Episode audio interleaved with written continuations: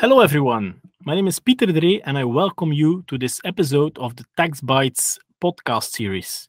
Today I want to talk about, I've been instructed to say tax challenges of ERP transformations, but I prefer tax opportunities in ERP transformations. And for that, I have the right experts with me here today. First of all, I have with me Marc Hussos, who is our global tax ERP leader in PwC. Next to that, we have Aisha Nianzu, who is a tax technology expert, as well as Lucas Desmares, equally a tax technology expert, currently still in Belgium. But I heard, Lucas, you will be spending some time in the US as well on this topic. I think it's the right moment to talk about this with you today, because the audience will be interested to learn what the tax opportunities are. Now that companies, as I understand, need to migrate to new ERP systems in the next years, there are obviously great opportunities for the audience to make sure that the tax opportunities are taken into account as well. And to have that discussion, let's jump into the topic of today, Marc. And I'm interested to hear from you in your role as our new global tax ERP leader.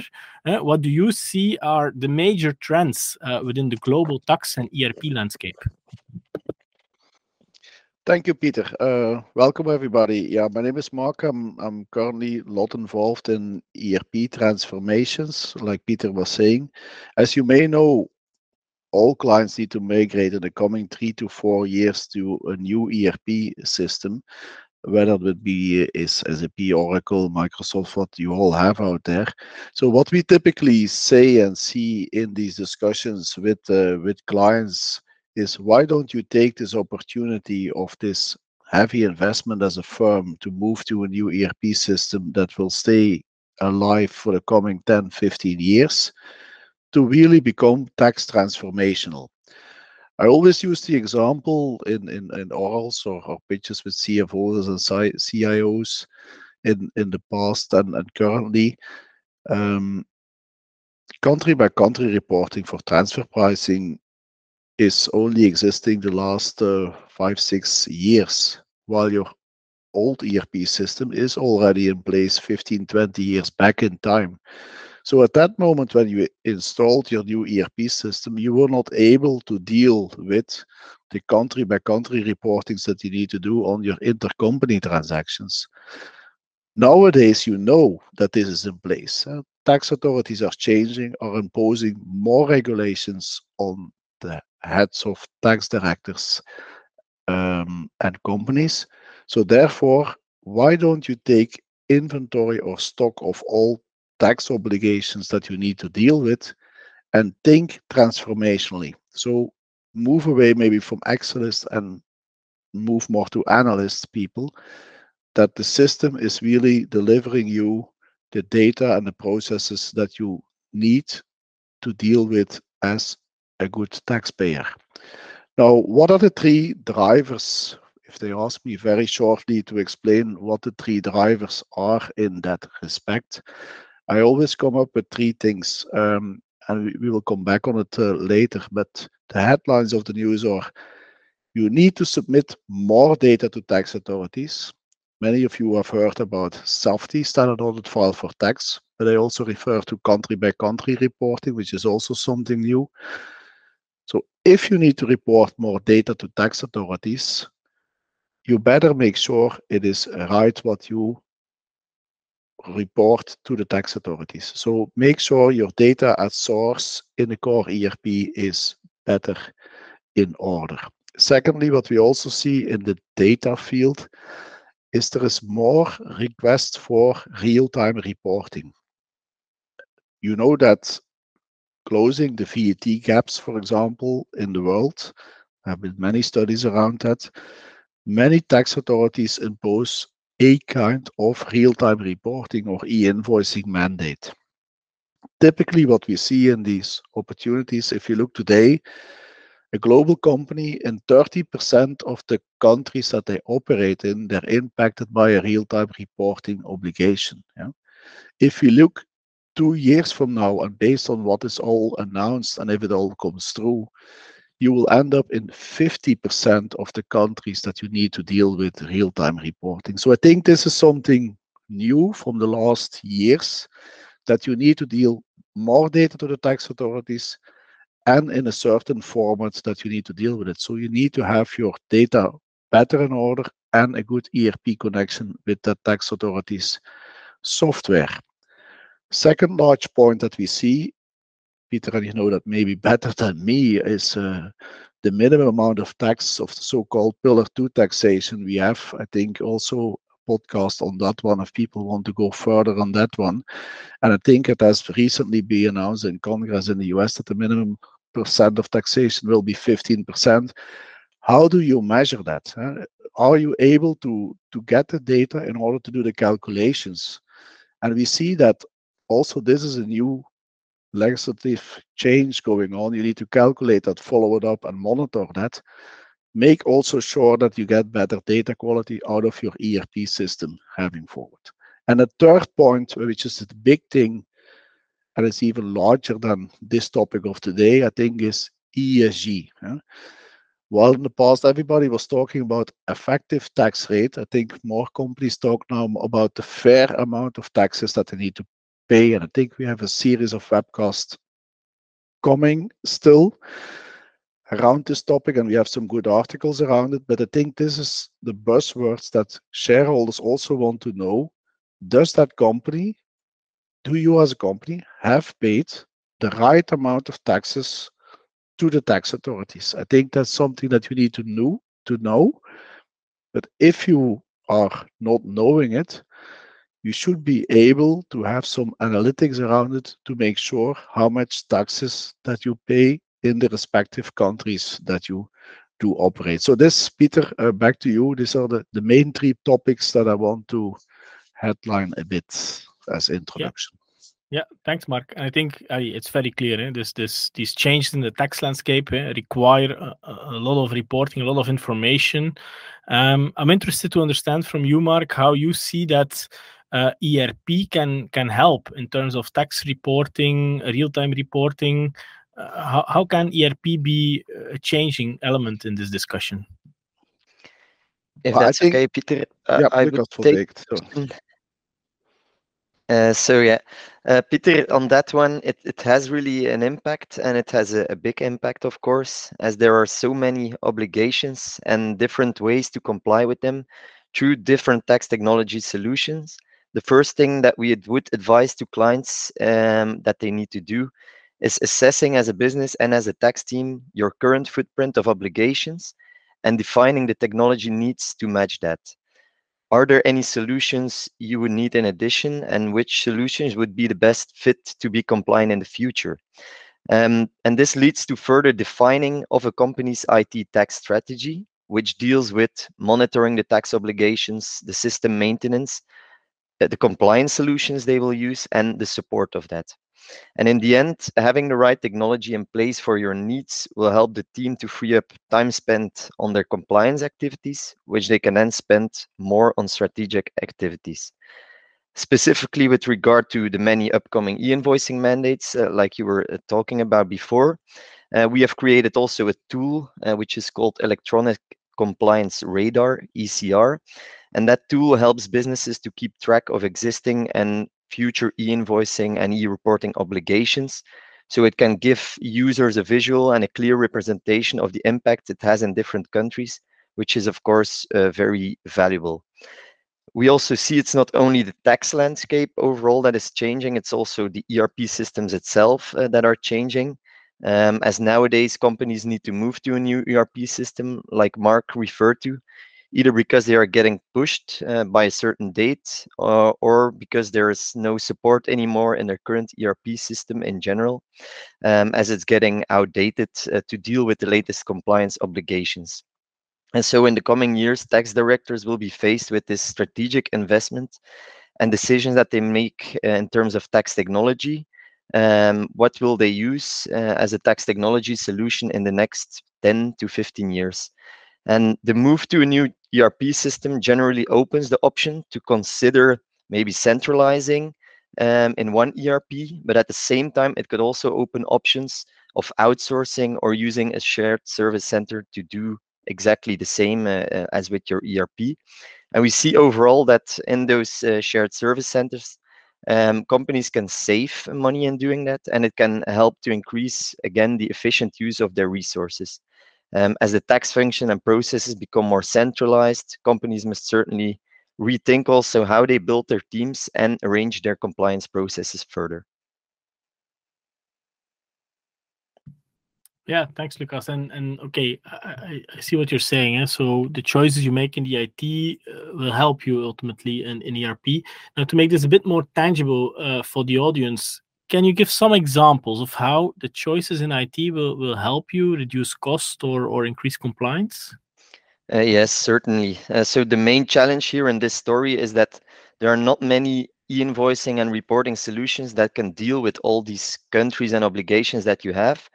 So it's difficult to choose the right option. What will be your primary solution? And potentially, you may also need to choose secondary solutions with that. And as an example, it is practically impossible to find a solution for compliance reporting in specific countries like Brazil. And to find a solution there that fits all your tax needs is very challenging. So you may need to develop something additional to deal linking in with certain municipalities even, so on the municipality level in Brazil, or have a separate solution to deal with more special type of taxes that they have there, which need to be filed on a regular basis as well. And next to that, we also see in the landscape of changing obligations the need coming up to interface and link with many more ERP and government systems at the same time. And that means that apart from the multiple connections that need to be set up to government portals, and there are some examples here, like making tax digital in the UK, where you need to have a digital link from your data up until the point of reporting your return. SAFTI, like Marc explained before, real-time reporting obligations like the Spanish SII obligation. And these type of obligations require specific certifications, authentications, which also requires sometimes local people to be there with local passports to obtain these certificates.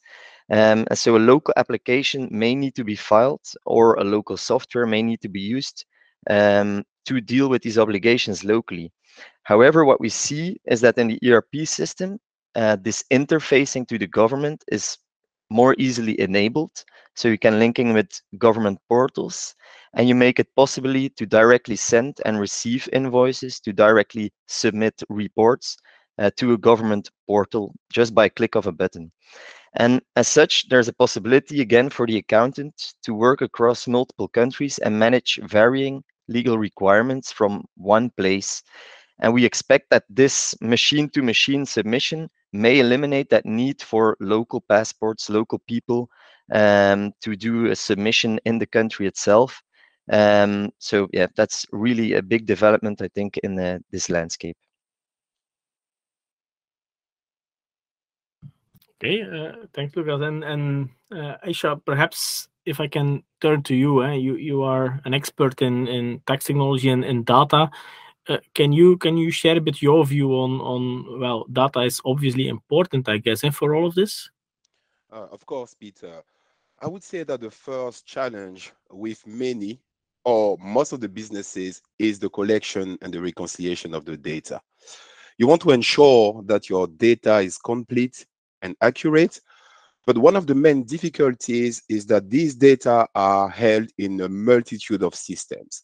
So it makes it very difficult to retrieve them and fulfill all these complicated reporting obligations.